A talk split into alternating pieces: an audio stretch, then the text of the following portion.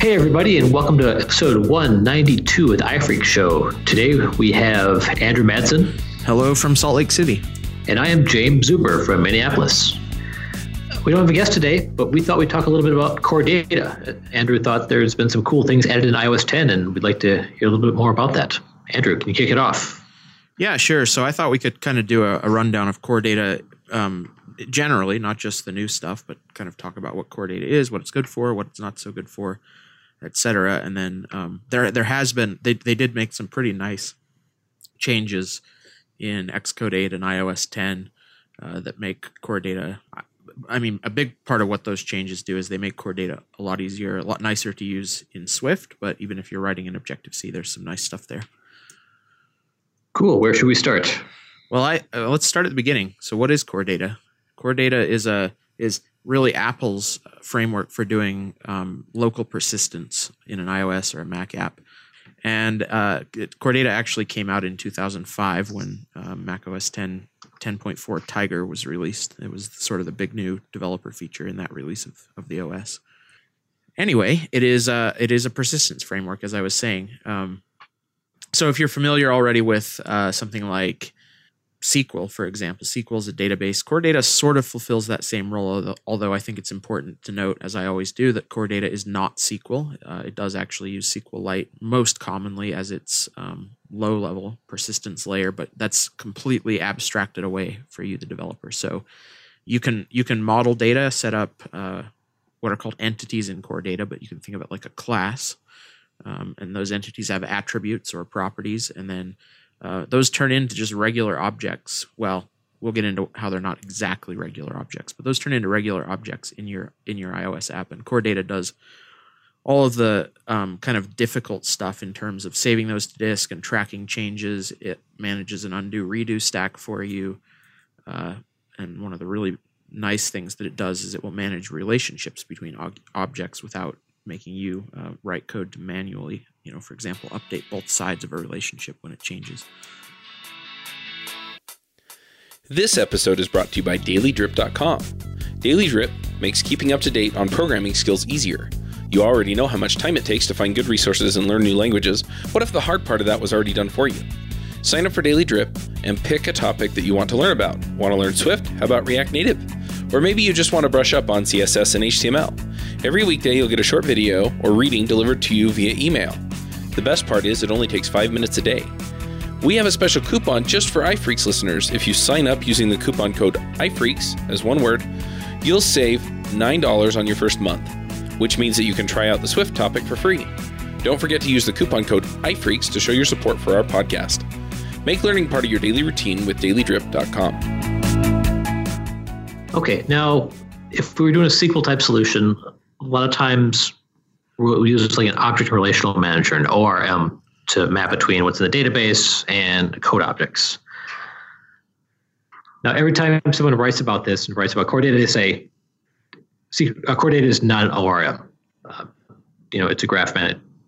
It's a what do you call it? A graph management. Yeah, an object graph management. An object graph. Uh, it's an object graph. Yeah. Can you tell us what the difference is?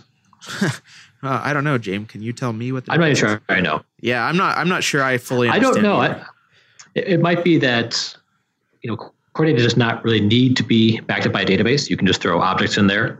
If you got stuff from the, the network, you can just throw it into core data. It doesn't have to actually get written to disk or to a database. You can just throw it in there and use it, and it will help with the same type of things you might use from a object relational mapper. But I don't know. It's the mystery. Does anyone know? Tweet at us, please. Yeah, I would like to learn more about this too. I, I think probably if I just did some uh, reading on it, I would be able to explain this better. But I but I think one of the one of the takeaway points is that um, core data, unlike SQL, for example, uh, as you know, as I understand it, in, in my use of it, SQL is basically just uh, a database that has tables. Tables have rows, which are a row is like one record, and they have columns, which are like the properties in a in a record. But it SQL itself does nothing in terms of uh, you know turning turning the data in the database into objects in your in your code, you know, in your program. Um, it has it does nothing to maintain relationships between objects or to keep for example, to validate columns. Although uh, maybe there's some some support for that. I don't know, but whereas core data does all of that stuff. As you interact with it as a programmer you are interacting with objects that have properties and relationships between objects are representative represented by properties and you just manipulate them exactly like you manipulate a regular object.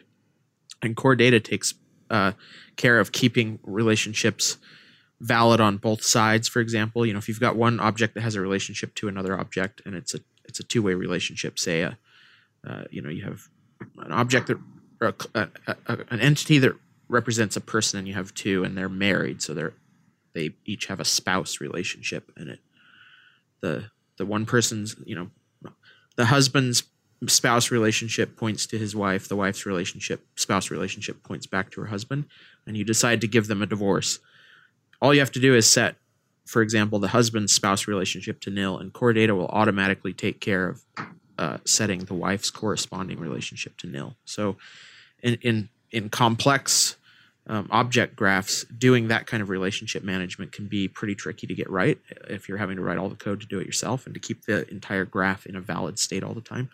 Core data will handle that for you.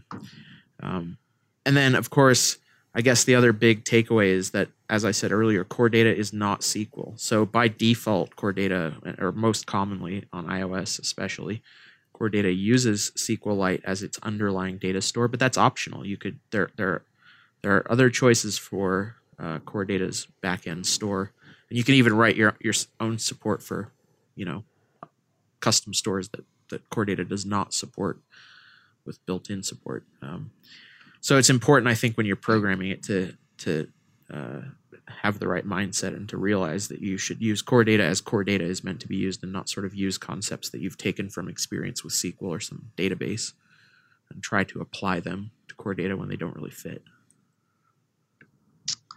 That makes sense. I, I was just going to say core, core data can also not use a database at all, and you can actually just have everything be in memory, and it doesn't really save data at all. Um, that's not as common, but there there are use cases for that too. Okay, now, so how do you make a decision whether it's appropriate to use core data or not in your application?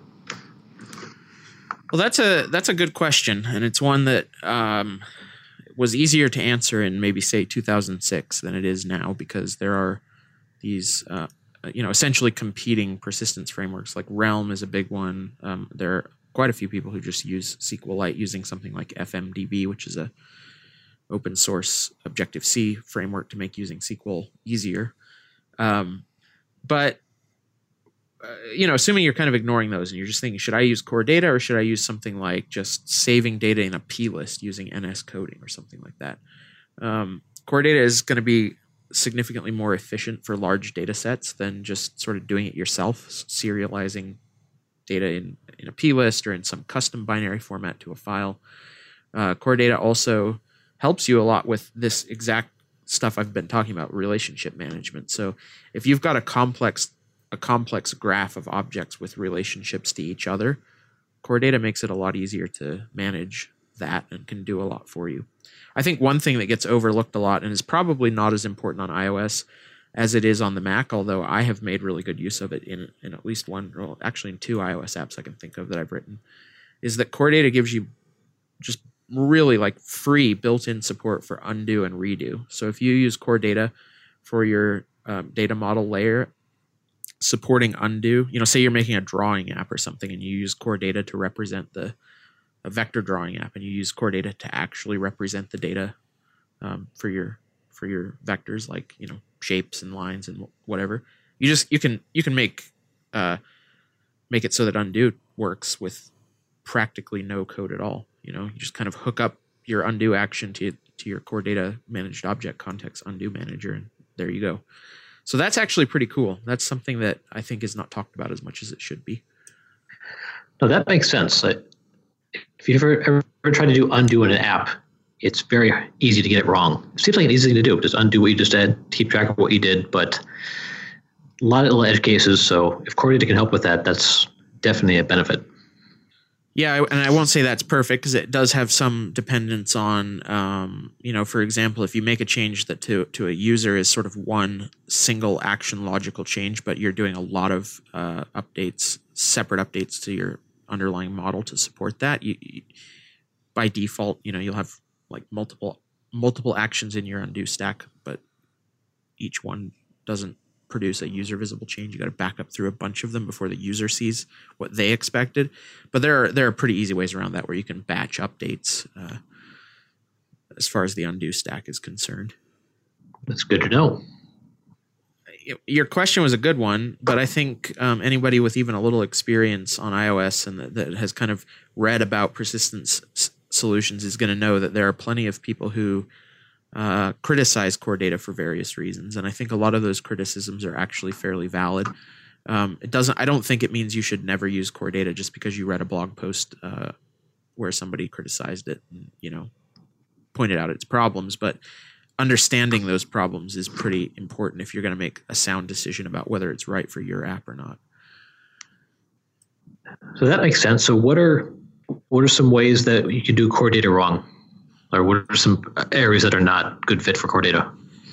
Well, I think the very biggest thing that anybody will point to is multi-threading. Uh, it, it, has gotten better over time as Apple has added um, API level features to make dealing with core data in a multi-threaded environment easier. But uh, core data has some pretty strict rules around use of core data from multiple threads, and it's pretty easy to get that wrong. And it's pretty easy to write bugs um, because you don't fully understand those rules or have written code that uh, doesn't doesn't strictly follow them.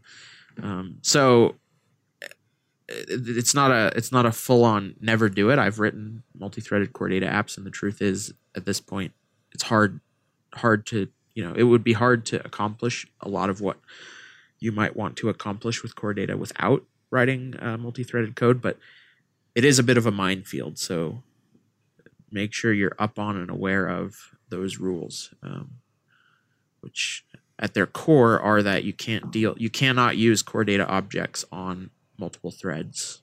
You cannot use a core data object from multiple threads. You have to confine your use of it to a single thread. And so if you want to Well, unless you're okay with your app if you're okay with your app crashing, then go ahead. Sure, crashing or even worse, you know, throwing throwing an exception now and then, but most of the time it works. Uh, you know, or or weird behavior that you can't quite track down. So it's definitely um, definitely something you have to be careful of. There actually is a there actually is a environment variable I think that you can set or a launch argument, uh, one of the two that you can set on your app like during development that will make it so that core data is really strict about enforcing uh, its its multi-threading rules and it will reliably crash if you sort of do the wrong thing multi-threading wise. That's that's actually a good idea to turn that on. I have to look it up though because I can't remember the exact argument. Okay, now that's good advice. Don't do multi don't do multi-threading wrong. But the other advice that we get is don't use the you know the standard Apple template because it throws everything on the the main thread. Um, why is that? Why is that a bad idea? Just just to go back to that, I did look it up, and you can pass um, the com.apple.coredata.concurrency debug uh, argument as a as a launch argument for your app. If you just search for core data concurrency assertions or something like that, you'll find that. But but anyway, yeah. So um, uh, I just forgot. Oh, you were talking about the the default Apple template. Well, so I, I guess people's big problem with the default Apple template is core data uses what what we might commonly call a stack, and there there ends up being quite a bit of boilerplate code you need to write to set that stack up. The stack consists of an NS persistent store, an NS persistent store manager, and an NS managed object context. And those three things sort of work together to to put in place the infrastructure you need to, to use core data at all. And if you just create an app, or at least this was true in previous versions of Xcode, if you just create an app and you check the use core data box, um, when you're when you're creating the project. All of that stuff, all of that setup code, just gets put in the in the app delegate, and as hopefully everybody knows, um, just throwing stuff in the app delegate, especially really important stuff like your entire persistence layer in the app delegate, is bad. right? It's it's essentially like a big dumping ground for a bunch of what becomes global mutable state. And we could probably do a whole episode on why that's bad, right? I think so. It's bad. Just take our word for it for right now. So if you're going to use the template that Apple gives you, at the very least, you need to know that and to move stuff out of the app delegate and uh, you know create a create a class that is responsible for setting up that stack and uh, you, you know organize it the way you want to organize it, but but don't put it in the app delegate. Um, I will say that some of the changes that Apple made in X, iOS 10 and Xcode 8 are directly related to this concept of the core data stack and are about reducing the boilerplate that you have to write to set core data up. So um, we can get into that if you'd like. Let's do it. Okay, so as I said, uh, you know, from the time core data was launched 12 years ago up until iOS 10 came out a few months ago, if you if you ever used core data, you had to set up the stack, and it was just you know I don't know, a few 50 lines of code or something like that to create a persistent store and load your core data store file up and create a persistent store coordinator and add persistent stores to it and then create a managed object context. And it was boilerplate. It was the kind of code that you stick in a snippet somewhere and every time you're going to use core data you copy and paste it and change a couple things. And uh, boiler, boilerplate code is not fun right? It's code that is not very interesting um, is annoying to have to write up every time you just want to use an API. And I think Apple knew that, so they added a, a new class in iOS 10 and macOS 10, 10.12 called NS Persistent Container. And NS Persistent Container is essentially um, a class that encap- encapsulates that entire stack. So it it takes care of setting up your persistent store coordinator and your persistent store. It creates managed object contexts for you,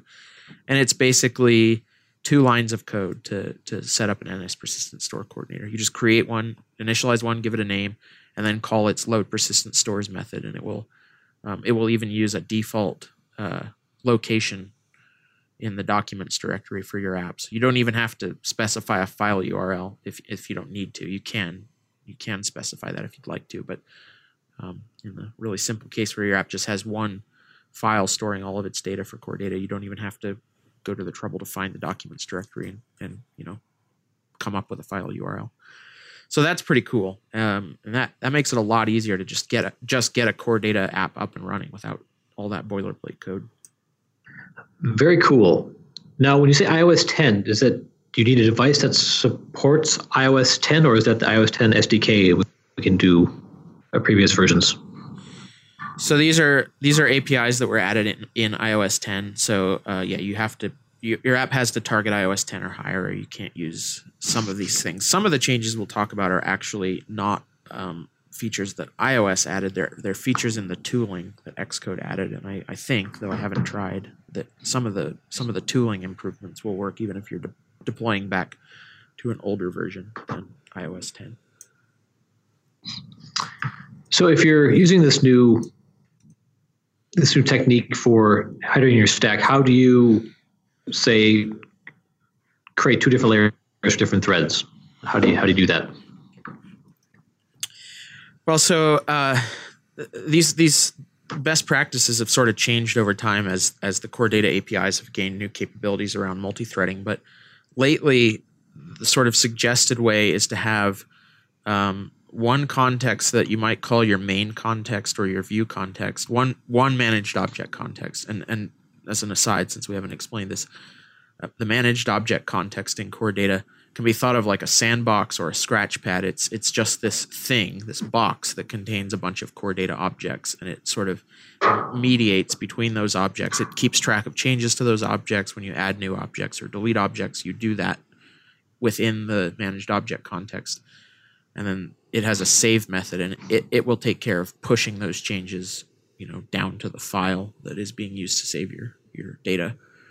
Anyway, uh, you, you need one managed object context per thread or, or dispatch queue that you're using core data on. And so you want one that is associated with your main queue that you can use from the main queue or the main thread. Uh, that that's pretty clearly going to be in any app because UI anything with UI kit has to be done on the main queue, and you are it's hard to think of, a, of a scenario where you're not going to want to use core data um, in conjunction with stuff you're doing with the UI. So you, you're always going to want a context on the main queue. So NS persistent container has this handy little property called view context that just sort of vends a, a main queue associated context that is kind of like the default one that you'll just use anytime you're using a using core data on the main queue. But if you want to do stuff on a on a background queue, it makes it very easy to create new background queue contexts, and it it does that uh, with a method called surprise, new background context. So you can just call new background context on your persistent container. It will create and give you a new managed object context that is associated with a background queue. Um, and then there's an API on the context that that you can use to just pass it a block. You just give give the context a block of work that you want to be done or a closure in Swift, and it will take care of doing that on the correct background queue. And it will also take care of setting that context up so that it will sync changes back to your view context when your work is done, etc. Um, it actually really simplifies using the recommended setup for multi-threading in core data. Whereas before you kind of have to read the docs and make your way through the changes that have happened to best practices and then come up with what you think is the best setup for your app. Now you kind of get a sane default um, based on Apple's recommendation if you just use these pretty simple methods on NS persistent container. Today's episode of iPhreaks is brought to you by Setapp, the innovative new way to find and use the best apps for your Mac. Finding the right app can be a real chore. Sifting through bad apps, comparing reviews, what a waste of time. Setapp has created an easier solution. From a single folder on your Mac, you gain access to over 60 hand-picked apps for Mac. This growing collection of premium apps is available for single monthly subscription of just $9.99. No ads, no hidden fees, no worries. Sign up at setapp.com and enjoy a free month trial of the full Setapp experience. Setapp, now you're all set. Oh, very cool. So, what other new functionality do we have in iOS 10? Well, so the the first one that comes to my mind is a bunch of improvements to fetch requests. A fetch request is the way that you pull data out of uh, of your core data. Uh, I hesitate to call it a database because we just said core data is not a database, but out of your core data database. Um, this this is you know the closest analog in SQL is uh, is that a fetch request is sort of like a, a SQL statement, um, a select statement in SQL you say i want all of the instances of such and such entity where you know the if it's say, say your entity represents people where age is greater than 30 or something and then you can get um, core data will go hit the database find all of those uh, records and then return a bunch of ns managed objects uh, to you that that are the ones you asked for. The problem here is that in core data core data objects are inst- instances of NS managed object, but almost always use subclass NS managed object for each of your specific um, entities. So you have a subclass, you know, instead of having just your your people represented by plain NS managed objects, you have a subclass of NS managed object called, for example, person, which is great because you can add your own custom properties to it. You can add methods that um, you know, do do things that an managed object doesn't do. It's just the usual stuff you get when you subclass something. And beyond that, of course, you get some type safety. Uh, if you write methods that say take person objects as a parameter, you want the compiler to be able to check that you're actually passing in a, a person object, not just some NS managed object that represents something else. So that's all great. The problem is that in the past, when you've done a fetch request, the compiler has no way of knowing which specific subclasses of NS managed object are going to come back from that fetch request. All it, you know, those the fetch request um, execute method previously just said that it returned an array of NS managed, well, not even an array of NS managed objects, but just an array of objects, you know, and so you, in, in Objective C, that's kind of okay because we can just implicitly convert between types and it's not such a big deal. But Swift doesn't like that as much, so you ended up doing a bunch of conditional casts and you know checking to make sure you actually got the subclasses you expected, etc. And it, it meant more code um, just to keep the compiler happy than you would like. So with that groundwork laid, Apple made some nice changes in iOS 10 uh, around fetch requests, and basically the change they made is to make NS fetch request and associated methods uh, so that they're annotated with generics in Objective C, uh, which get translated into generics in Swift, so that an NS fetch request now has a type. You can tell you can tell the NS when you create a fetch request, you say which subclass of NS managed object you expect it to fetch, and then the methods all down the line get those same types. So the compiler already knows that when you execute the fetch request, you're going to get an array of persons, not just some array of any's like like it was before. So that's pretty cool.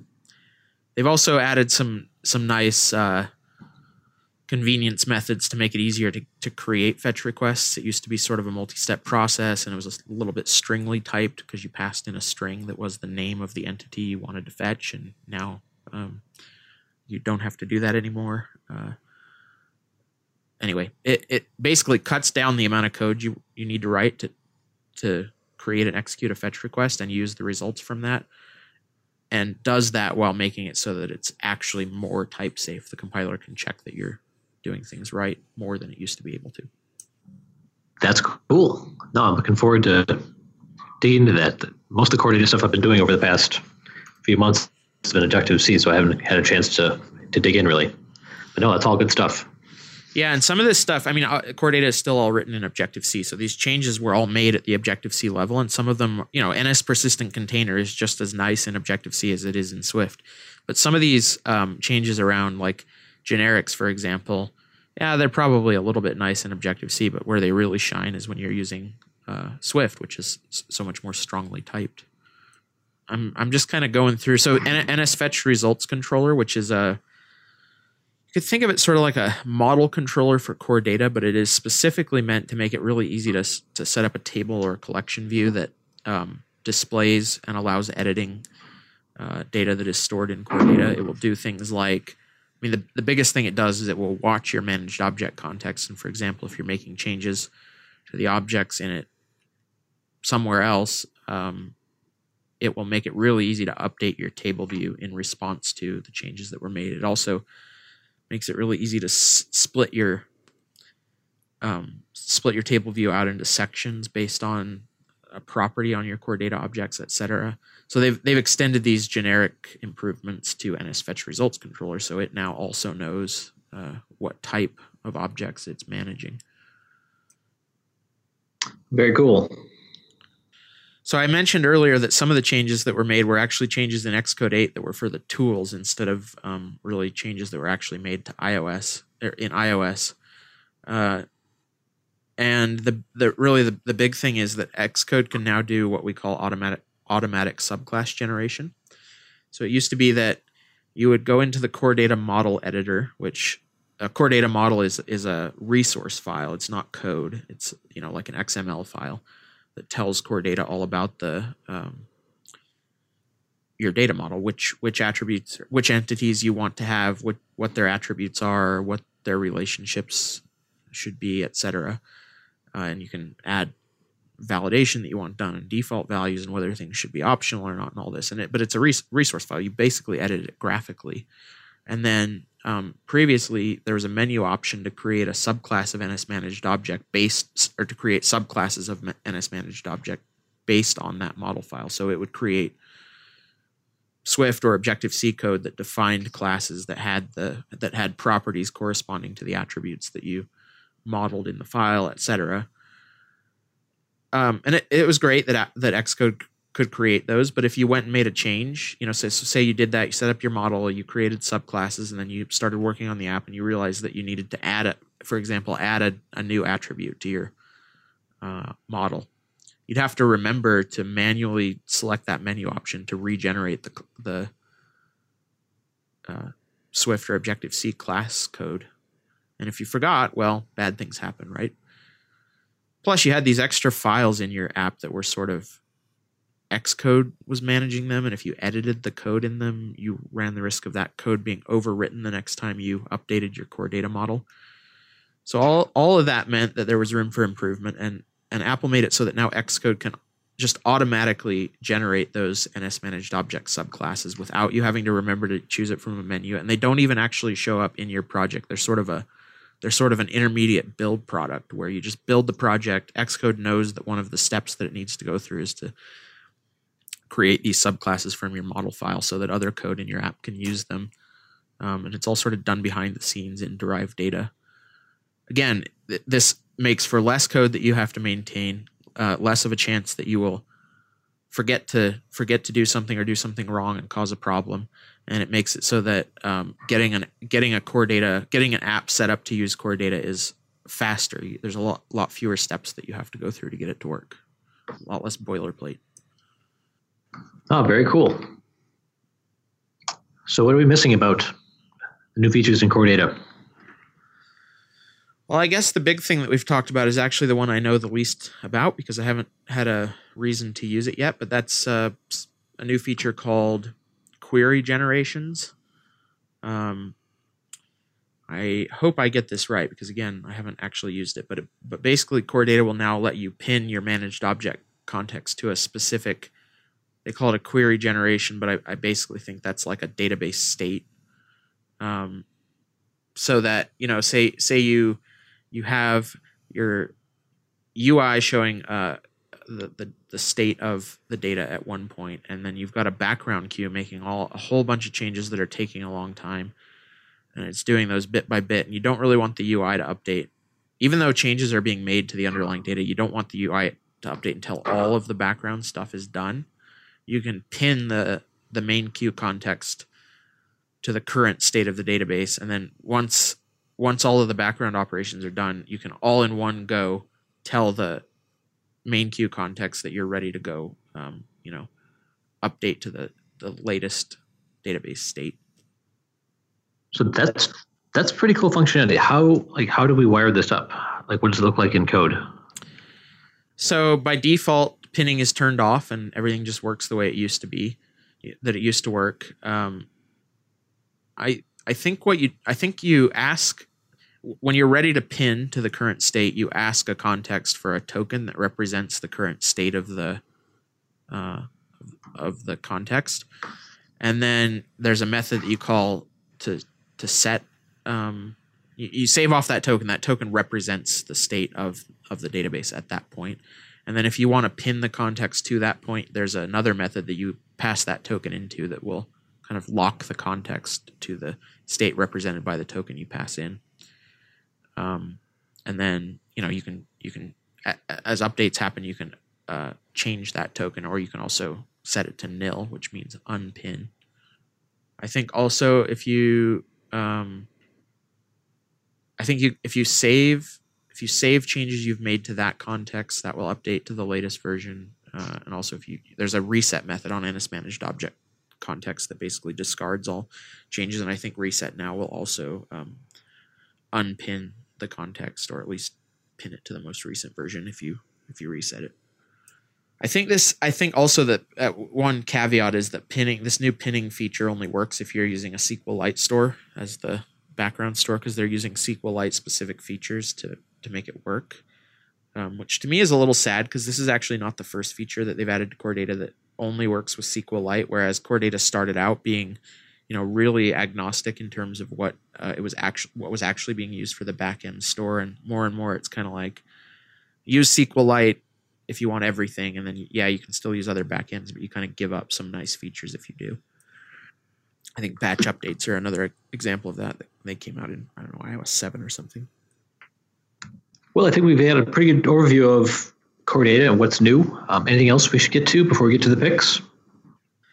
I, I don't really think so. I may have missed a few small new things, but I think we've covered the big ones. Um, but I, I, would certainly recommend that if you haven't used Core Data for a while, go check out the new stuff because they've actually made it a lot more pleasant to use um, and gotten rid of or improved some of the things that were most painful uh, about using Core Data as a developer. Very cool. So let's get to the picks. Andrew, what do you have? I'm going to pick two things today. Um, the first is a book that I'm just about done reading that I have enjoyed, uh, even though it's, I, I, think it probably wins the award for the nerdiest book I've ever read, but it's called Sim, let's see, Sophistication and Simplicity, The Life and Times of the Apple II. It's just a very exhaustive, thorough history of the Apple II, which uh, has been kind of fun to read. Goes all the way from 1977 when the Apple II was released up through the present, talking about the the current uh, Apple II community. Um, there's a lot in there about kind of how how, uh, the Apple II came to be and changes and how the market changed as the Apple II was going and how Apple sort of treated the Apple II after the, the Mac came out. They sort of treated it like a second class citizen, even though for a while it was making all of the money keeping the company alive because the Mac was just not a big hit yet. Um, anyway, I've enjoyed it. Uh, so that's my first pick. My second pick is a video that I've um, watched this morning that I thought was really interesting. If you were into games, especially games in the 90s, uh, but even earlier than that. And it's basically a long interview with John Romero, who's one of the co founders of id Software, um, one of the co creators of Commander Keen, which was my favorite game as a kid, and uh, Doom and Quake and Wolfenstein 3D and a bunch of you know hugely important games in the history of gaming. And it's a it's a recently recorded interview with him, kind of talking about all that stuff and what he's doing now. And um, he moved to Ireland. He lives in Ireland now, so there's some nice shots of Ireland in it. And those are my picks. Very, cool. I'm going to do one pick, and it's not really a pick for me because I have absolutely no artistic talent. But uh, some friends of the show from Icon Factory, uh, Icon Factory North, uh, released an app this week uh, called Linea, and it's for sketching. And I don't really sketch; I don't really have any talent, but people are really liking it. It's getting a lot of good press. And like the Brusniak brothers, they're involved with Icon Factory. Andrew Ron, who was on the show a couple months ago, um, they're involved. They're they're pretty proud of it, and it's getting a lot of good reviews. So if you like to draw, uh, check out Linea. Yeah, I haven't downloaded it yet, but I've seen lots of tweets and talk about it, and it seems like it's a pretty cool, simple sketch app. And you know, the Icon Factory is certainly famous for doing good design, so I'm looking forward to checking that out. Definitely, I wish I had artistic talent. Me too. But so it goes. You can't do everything great, can you? Nope. Can't be good at everything. So that's it for the show this week. And we'll see you all next week. See you next week. All right. Thanks, James. Hey there, this is Charles Max Wood, and I just wanted to talk to you really briefly about Freelance Remote Conf. I'm putting on a conference for people who want to go freelance or who are freelance, and bringing in some of the experts from the Freelancer Show to talk to you about how to find clients, how to collect money, how to build your business, how to specialize, and much, much more. So if you're thinking about going freelance or you're already freelance and want to hear from the experts on how to go, become, or grow your freelancing business, then by all means come check us out at freelanceremoteconf.com.